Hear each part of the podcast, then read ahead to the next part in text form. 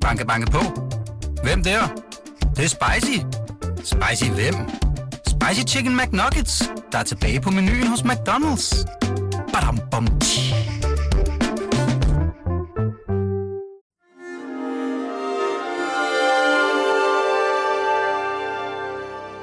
du lytter til Avistid, en podcast fra Weekendavisen.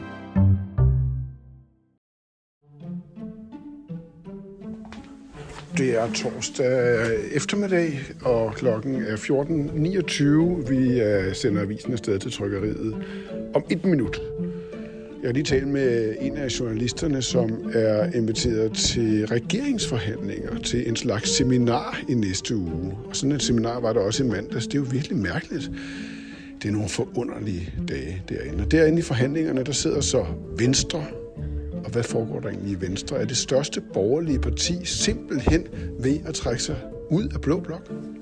Og der må man jo sige, at det valg, vi lige har haft, der gik vi jo til valg i Venstre på en borgerlig liberal regering. Det kan man godt tillade sig at sige, det fik vi ikke.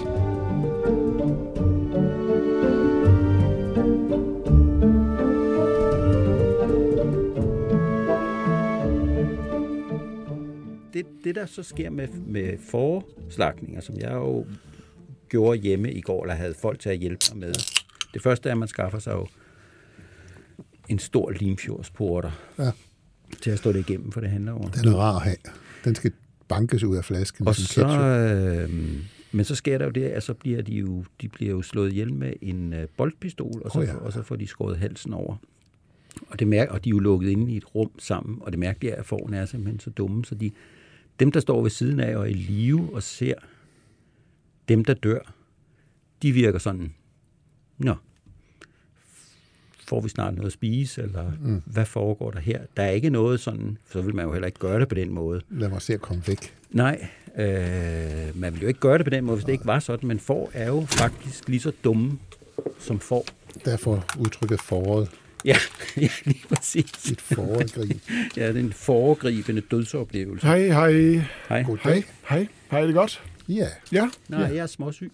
Er du? Ja. Hvad er der i vejen? Ja, det startede, da jeg gik på arbejde i mandag, så det er muligvis arbejdet, der gør mig syg. Nå, okay. Det er utroligt meget. Det er jo ikke meningen. Det er en sag for Arbejdstilsynet. Ja. Lidt syg er man jo altid i vores alder, ikke? Okay, måske kan vi få jer kureret i løbet af programmet her. Vi er jo 2 uger inde i regeringsforhandlinger. Og jeres artikler i avisen handler jo på forskellige vis om det, der foregår i politik, og også om regeringsforhandlingerne, som er sjovt og pudsigt og kastreret. Jeg talte lige med en af vores journalister, en af jeres kolleger, som var inviteret til et seminar i næste uge om sikkerhed, hvor hun skulle tale. Det er da noget underligt noget, er det ikke?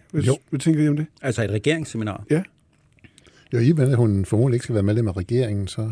Ja, så der var også sidst, altså men, det var et seminar for de regeringsforhandlende partier. Ikke? Ja, men det er rigtigt, man har bygget det lidt underligt op. Meget langsommeligt og meget sådan emnebaseret, at nu skal vi finde ud af, hvad er fællesmængden her, hvad kan vi egentlig blive enige om? Og så sidder statsministeren eller nogen jo og skriver ned, hvor er der egentlig et fælles grundlag med de forskellige partier. Og de der seminarer er jo løjelige på den måde, og de er langtrukne, kan jeg også høre på dem, der er med til dem. Hvad siger de? De siger, at de tager sin tid, og det er meget overordnede ting, man snakker om, fordi så er der jo også nogle mere sådan forhandlingsting, hvor man er inde og diskuterer, hvad mener vi egentlig. Fordi forleden der var der et, der handlede om børns vilkår og trivsel og sådan noget. Ikke? Hvad er det, det forekommer jo at være sådan, at de måske ikke synes, de har så travlt. Kan det være rigtigt? Ja, det er jo i hvert fald Hanses teori, at det handler om, at vi skal forbi Venstres landsmøder. Det lyder jo rigtigt. Jeg får sådan ellers var det jo ikke min teori. Jeg får sådan en og helt med urette erindring tilbage til den første coronatid, hvor Mette Frederiksen bestemte, nu skal I stå ude i haven og ligne havenæsser, nu skal I med ind og så videre. Altså at bede hele Folketinget, alle folketingspartier om at diskutere børns trivsel, sådan nærmest tværpolitisk. Ja. Det kan jo være, at det vil åbenbare sig som enormt genialt, men det virker meget men de mærkeligt. Radikale mødt op med 4 personer til det der trivselsseminar. De er 7 i gruppen, så der er jo 3, der ikke måtte være med. Ja, men hvad, altså, hvis vi nu bare siger, at de må have en interesse i at trække det her ud, altså, og for hvis skyld er det? Jamen, der er flere ting, fordi man godt vil have det grundigt, selvfølgelig, og man vil godt...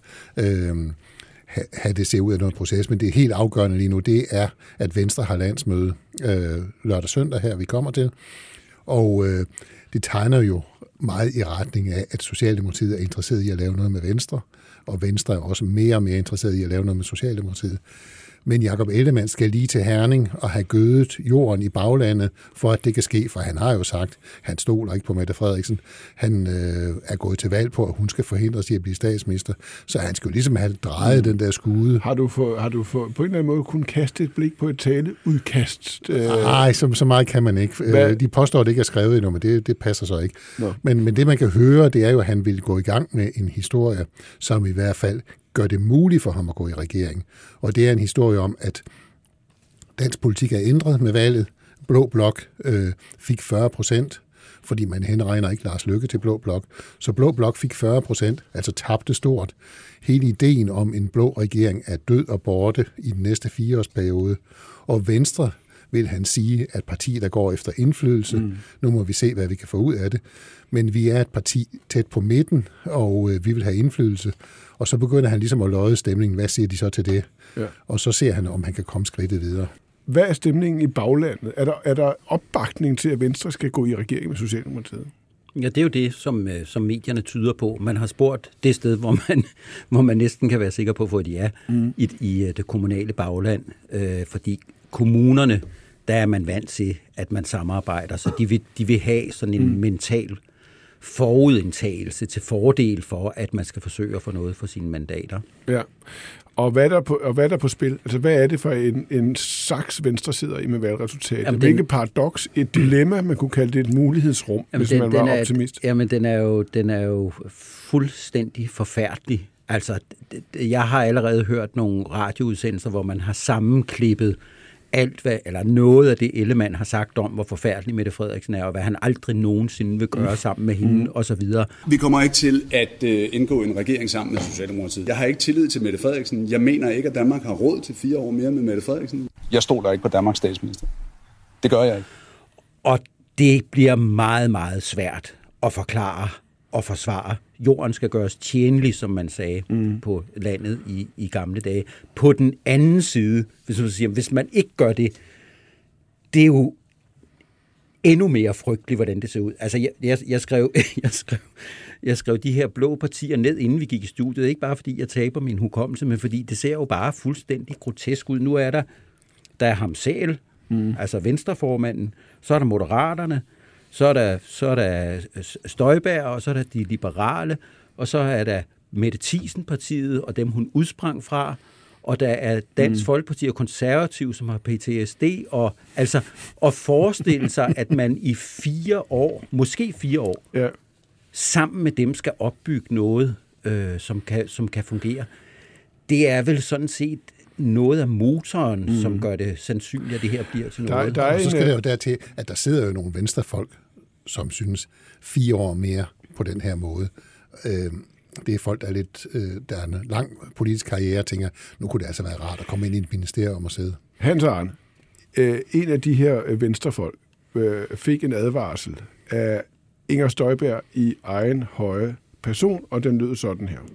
Jamen, jeg skal nok ikke give gode råd til Jakob Ellemann. Det er jo en af årsagerne til, at jeg ikke er i Venstre mere, fordi det vil han ikke rigtig have. Men skulle jeg lige give et godt råd, så vil det altså nærmere være en advarsel om ikke at få indført en CO2-afgift på landbruget, fordi det vil være dybt skadeligt for dansk landbrug, og det vil være dybt skadeligt for landdistrikterne, fordi det også betyder, at både tømreren og vognmanden og elektrikeren kommer til at mangle derude i landdistrikterne. Og det næste, der så kommer til at ske, jamen det er, at skolen lukker, og købmanden, og ved du hvad, så har vi fået affolket nogle landområder. Det vil jeg kraftigt advare imod. Det er jo det gamle landvenstre, der taler der. Det er det, som han har tabt i meget stor stil, og risikerer at tabe mere eller mindre for godt, hvis han går ind i en regering. Støjberg vil jo ikke tie stille med de her pointer, som hendes parti nærmest er grundlagt på. Men det er jo resultatet af den her, vi kunne kalde det Venstres tredeling, som er, altså at hun er gået med det gamle landvenstre, og Løkke er gået med dem, der godt vil ind over midten, og tilbage er der sådan et restvenstre, som man også på en god dag kunne kalde kernevenstre, som han står tilbage med. Skal han gå efter Løkke-vælgerne, eller skal han gå efter Støjberg-vælgerne? Og det er jo en gratis omgang, hun kommer med, fordi Jakob Ellemann kan jo ikke forhindre en CO2-afgift. Der er sådan set et rødt flertal i Folketinget, som vil have en CO2-afgift på landbruget. Den kommer, og det sagde han også for nylig på Landbrug og Fødevares årsmøde. Den kommer, uanset hvad, fordi vi har rødt flertal. Det, som han måske kunne gøre, det var at gå ind og påvirke, hvordan den bliver udformet. Har Blå Blok, som vi taler om det her, hvis man nu sammenligner med får, du interesserer dig i disse dage en del for får og hvad der sker med dem, Arne, når man slagter dem. Har de erkendt den situation, de er i? Altså i resten af Blå Blok? Beklageligvis vil jeg sige, det tror jeg faktisk, man har. Altså, jeg tror, man handler af nogle rituelle stier og kører videre med den plade, som man havde på før valget.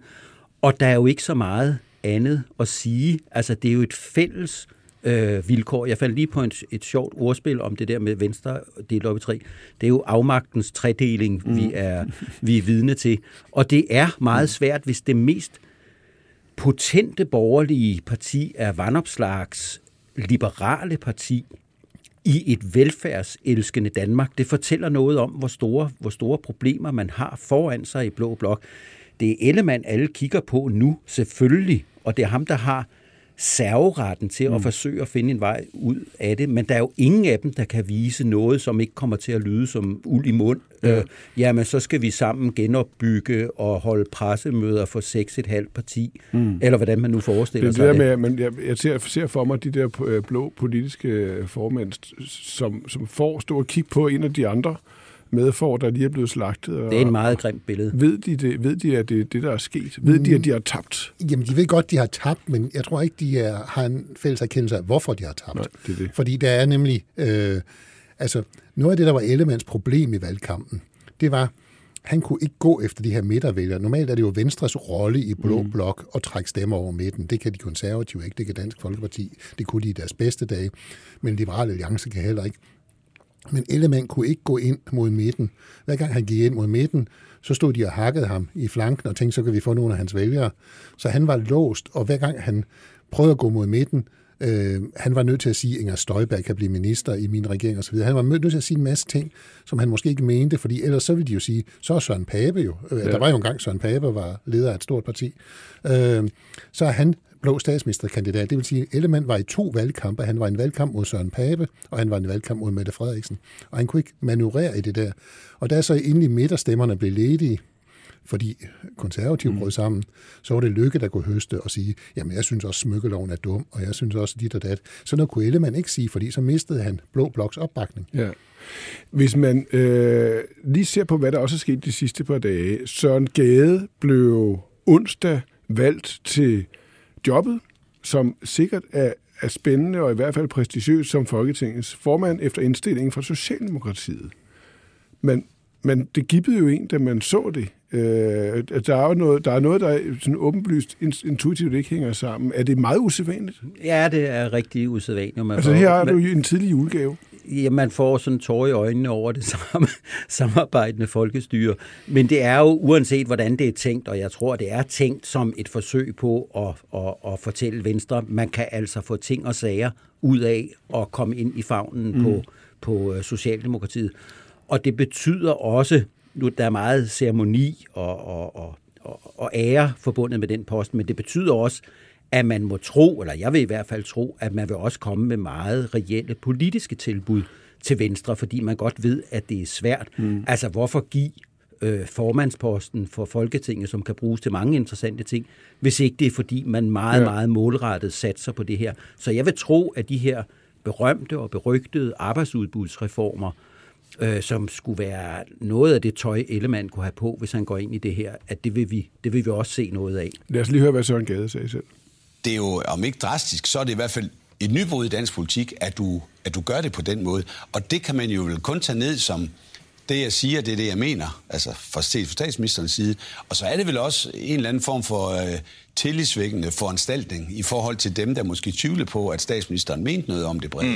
Så sådan kan man i hvert fald godt tage det ned.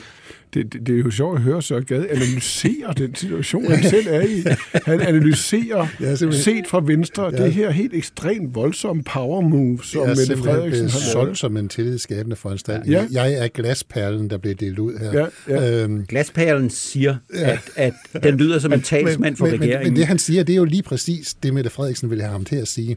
Altså fordi der er meget af det her sonderinger, eller hvad pokker det har været mellem Venstre og Socialdemokratiet, har været borget af, ingen af parterne troede rigtigt på, at den anden ville det. Venstrefolkene troede, at Mette Frederiksen egentlig ville ende med at lave en rød regering, og bare holde dem lidt for nar. Nu lægger hun så Søren Gade ind på bordet og siger, prøv lige at se her, jeg vil jo... Men Søren Gade er jo, han kom jo tilbage fra parlamentet for at træde ind i Venstres folketingsgruppe og hjælpe Ellemann i valgkampen. Det var jo altså det var på en eller anden måde Richard Løvehjerte, der kom hjem, og han skulle sætte nogle ting på plads, og nu er han så blevet til en glasperle båret frem af statsministeren. Altså, er det en meget avanceret billedsprog. Men jeg tror lige, jeg vil tænke lidt over det. Men kan I følge med i det? Nej, overhovedet ikke. Men det er jo det store lyrik kan. Men det, det kan jo bringe os et andet sted hen. Okay, I føler jeg er opløftet. Det kan jeg mærke på. Ja. Det vigtige er, at man forholder sig til budskabet. Ja. Ikke at man forstår det. Det er helt utroligt. Er det et tab for Ellemann at miste Gade som potentielt minister i sin regering? Nej, fordi Gade sidder stadigvæk med i en folketingsgruppe. Og der kan han spille en vældig stor rolle. Og så skal man jo ikke tage fejl af. Gade er jo en noget dreven politisk spiller, som man ikke altid helt ved, hvilket hold er på, og hvor meget kunne Ellemann regne med ham i længden, hvis ting går galt. Nu er han altid et sted, hvor han må være nogenlunde loyal, så det er ikke nogen dårlig hånd. Så er du enig i det? At det er faktisk, okay. Og så kan Folketingets formand også, hvis man flytter diskussionen et par hylder opad, deltage i diskussioner som, om folkestyrets indretning og hvordan gør vi det bedst, som kan give et billede af, at Venstre er et stort statsbærende parti. Det er jo det, der ligesom er on stake i øjeblikket. Ja. Er der overhovedet noget, der kan samles og bygges på, på den blå side? Kan vi lige kigge et øjeblik på det særlige trehovede fænomen, som vi udgør en kommende opposition, hvis vi får en SV-regering? Altså, det bliver en marineblå, liberalistisk, sådan lidt midter til højre for midten opposition, en rød, socialistisk opposition og en nationalkonservativ i en tredje farve opposition. Vi skal afhandle det sådan relativt kort, og det kan I jo sagtens. Jeg ved, at I kan også skrive fyndigt, når I vil. Løkke, hvor er han i den her oppositionsrolle? Jamen, han er jo underligt placeret, fordi det var ham, der kom bare det her midterprojekt ind. Hvis det sker på den her måde, hvis SV laver en regering, og måske endda med SF, det er heller ikke helt usandsynligt, så står Løkke der, og hele hans idé om en midterregering er blevet til noget, han er bare ikke med. Så kan man godt gå ud fra, at Løkke bliver ikke så nem at have med at gøre. Fordi han er en ærekær mand, og sådan skal man ikke spille rundt med ham. Og så vil han forsøge formodentlig at samle sådan, hvad man kunne kalde en reformopposition, som er Liberal Alliance. Det er også de radikale, hvis de heller ikke får lov at være med i hulen. Og så er det måske også Nye Borgerlige. En reformopposition? Ja, altså som vil kritisere Venstre for, jamen I gik i regeringen, I fik ikke nogen af de her reformer, som var hele ideen med midterprojektet. I får jo ikke noget ud af det.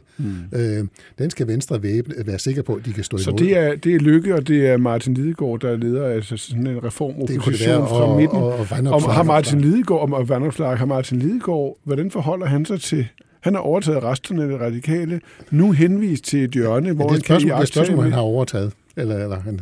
Ja. Altså, jeg tror, at han har opdaget, at der er en risiko for, at han har lænket sig til en politisk skikkelse som Løkke, som risikerer at være sådan en dead man walking. Hvad forsøger han at gøre lige nu? Ja, han forsøger at signalere, at han vil være interessant i den næste valgperiode. Der er altid noget med de radikale. De er et par årtier foran, at måske kan de blive blå i næste valgperiode.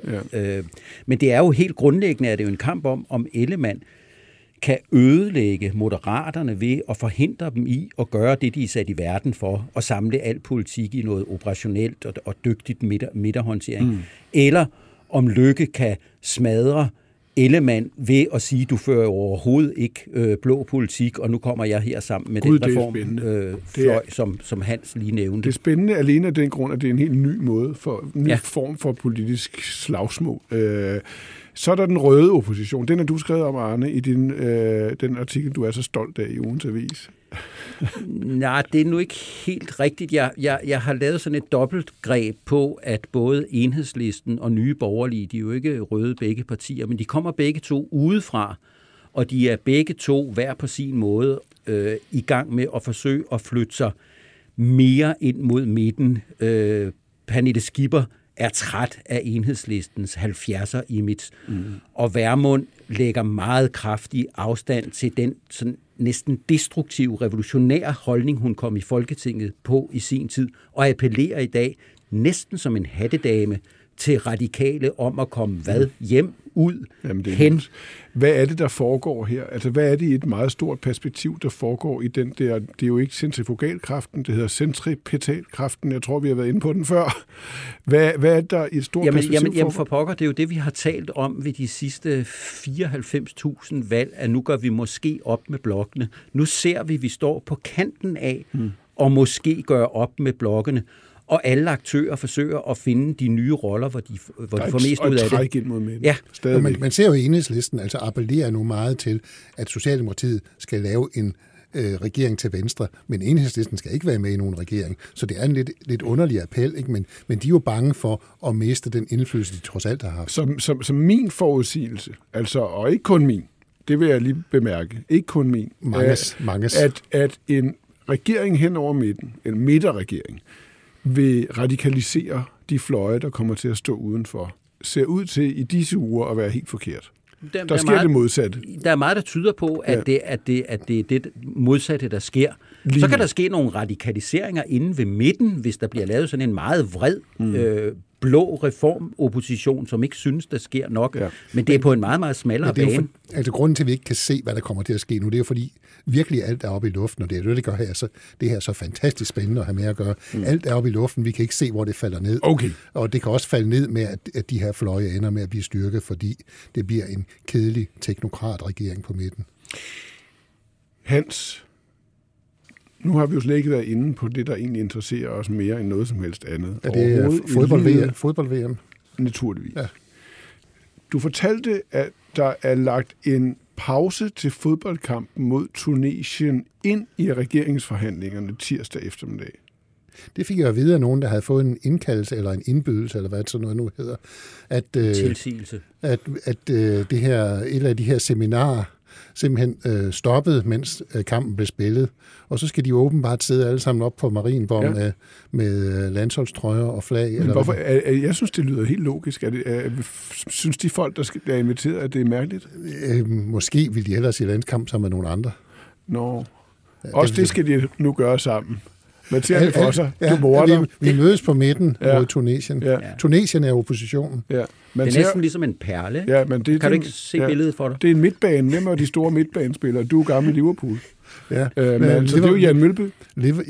Mølby var god. Han stod altid i midtercirklen bare og fordelte. Ja.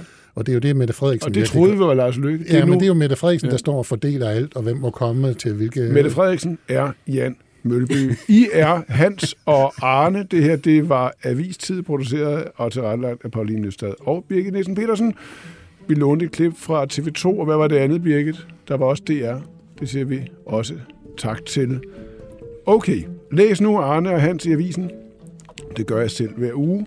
Lige nu er der faktisk et virkelig godt tilbud på Weekendavisen. Det kan man finde på weekendavisen.dk/tilbud. Gør det. Tak for nu. Og på genhør. Hvad var det med den perle? Det er... Det er tilbud på Weekendavisen. Det er tilbud på Weekendavisen. Det er en perle. Det vil vi gerne. Ja. Tror I, vi vinder kampen på tirsdag? Ja mod Tunesien. Ja. Okay. Og kan det så have nogen indflydelse på regeringsforhandlingerne? Ja. Jeg tror, der er stemningen vil være klart bedre.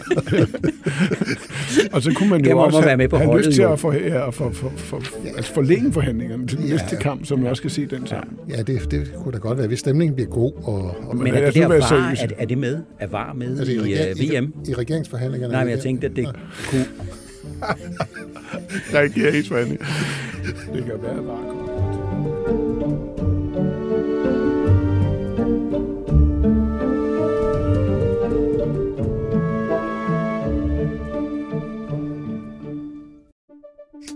Banke, banke på. Hvem der? Det er spicy. Spicy hvem? Spicy Chicken McNuggets, der er tilbage på menuen hos McDonald's. Badum, bom, tji.